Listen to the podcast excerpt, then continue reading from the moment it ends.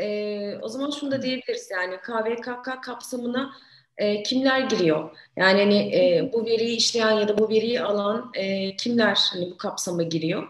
E, çünkü gördüğüm kadarıyla finans sektöründe de şey var, belli bir limit var. Bu limitin altı ya da üstü olanlar giriyor, girmiyor gibi bir tartışmaya denk geldim geçen gün. E, bu kapsamada aslında kimlerin girip girmediğini evet. e, konuşursak çok daha tamam. iyi.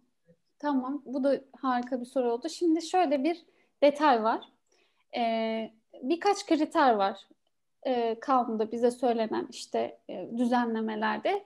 E, diyor ki e, bir veri sorumlusunun cirosu pardon mali bilançosu 25 milyonun üstündeyse veya 50 çalışanın yıllık çalışan sayısı 50 ve üzerindeyse e, Verbis diye bir e, veri kayıt sicil sistemi var.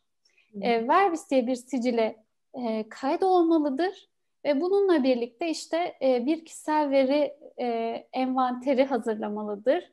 E, bir e, kişisel veri silme ve imha politikası hazırlamalıdır gibi ek yükümlülükler var. Aslında konu nerede kopuyor? Verbis sicil, yani sicilde kopuyor. Verbis'e üye olmak ve olmamak. Neden Sesinizi... 20? Neden 25 milyon? Ya orada hani bir şekilde kriter belirlenmiş. Hani e, bunun da belli başlı mantığı hani aslında daha küçük kapsamlı, daha küçük faaliyeti olan kişileri, veri sorumluları e, sicile kayıttan istisna tutulmuş. Ama bu şu demek değil. Evet sicile kayıt sorumluluğu yok bu kişilerin. E, eğer bir de şunu söyleyeyim kafa karışıklığı olmasın. E, bir şey daha var. 25 e, milyon mali bilançonun altında olabilir veya 50, yıllık çalışan sayısı 50'nin altında olabilir. Ama e, ana faaliyet konusu özel nitelikli kişisel veri işlemek olan bir veri sorumlusuysa onların da verbise kaydı zorunlu. Bunlar da işte eczaneler, e, doktorların poliklinikleri gibi aslında e, sağlık özel nitelikli kişisel veri ya sağlık verisi. Bunların tam göbeğinde faaliyetinin bu özel nitelikli kişisel veri. Dolayısıyla siz de sorumlusunuz diyor kanun koyucu.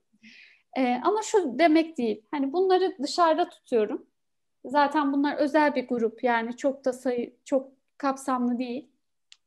E, diyelim ki bir şirket 50 yani 50 çalışanın altında yıllık çalışan sayısı 50'nin altında ve aynı zamanda mali bilançosu da 25 milyonun altında. iki kriteri de sağlamıyor.